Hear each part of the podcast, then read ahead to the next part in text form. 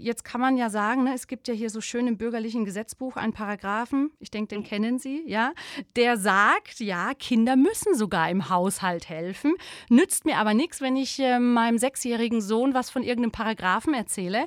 Ja. Äh, da haben wir alle nichts von. Wie animiere ich denn mein Kind zur Hilfe im Haushalt? Ja, gibt es mehrere Dinge. Also zum einen, der erste Schritt ist, ähm, finden Sie raus, was Ihr Kind in dem Alter überhaupt bewältigen kann. Also einem Fünfjährigen zu sagen, räum mal die Spülmaschine aus, dürfte das Kind heillos überfordern. Aber ich kann schon einem Vier-, Fünfjährigen sagen, zum Beispiel, hol alle Kindertassen aus der Spülmaschine und räum sie rechts unten in den Schrank. Ähm, das bedeutet, wir müssen gucken, was sind die Dinge, die die Kinder schon können. Also solche Ansagen wie, du bist sechs, räum den Tisch ab. Das verstehen Kinder in der Regel nicht. Das ist zu komplex. Wir müssen es wie im Projektmanagement aufteilen. Stell vier Teller auf den Tisch, zu jedem Teller eine Gabel, zu jedem Teller ein Glas. Das verstehen Kinder, das schaffen sie. So, also es muss altersangemessen sein. Ne? Mach mal das Wohnzimmer schick, da wirst du selbst mein Mann nicht, was ich von ihm will. Ich muss es konkret sagen. Kann jemand das Sofa freiräumen, die Decken zusammenlegen, saugen und den Tisch abwischen? Ne? Das sind Dinge, die können Kinder dann noch überblicken. Das ist das eine. Und zum anderen dürfen wir nicht den Fehler machen, was man oft macht, dass man den Kindern immer die unliebsamen Aufgaben überträgt. Bring mal den Biomüll raus. Mach die Katzenklos sauber sondern dass wir einfach den Kindern auch die Aufgaben geben, erstmal auf die Lust haben, besonders wenn sie klein und noch sehr lustgetrieben sind.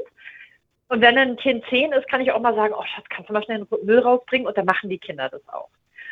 Ich bin total gegen so ganz feste Aufgaben. Also Biomüll ist auch eine Aufgabe der Kinder, das wird schnell ungeliebt.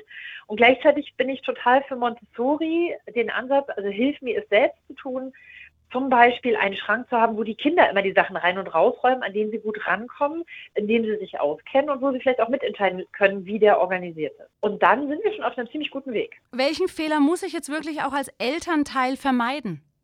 Vermeiden Sie unbedingt den Kindern zu vermitteln, dass Hausarbeit schrecklich ist. Wenn Sie Hausarbeit furchtbar finden, werden die Kinder Hausarbeit auch furchtbar finden, weil Kinder kooperieren. Kinder spiegeln uns, Kinder machen uns alles nach.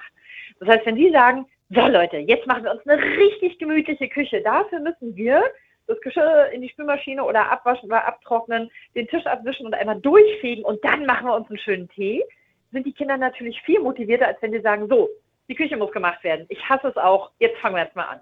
Macht einen riesen Unterschied. Ich weiß schon direkt, welche Fehler ich gemacht habe. ja, ich auch. ich, ich werde es direkt umsetzen.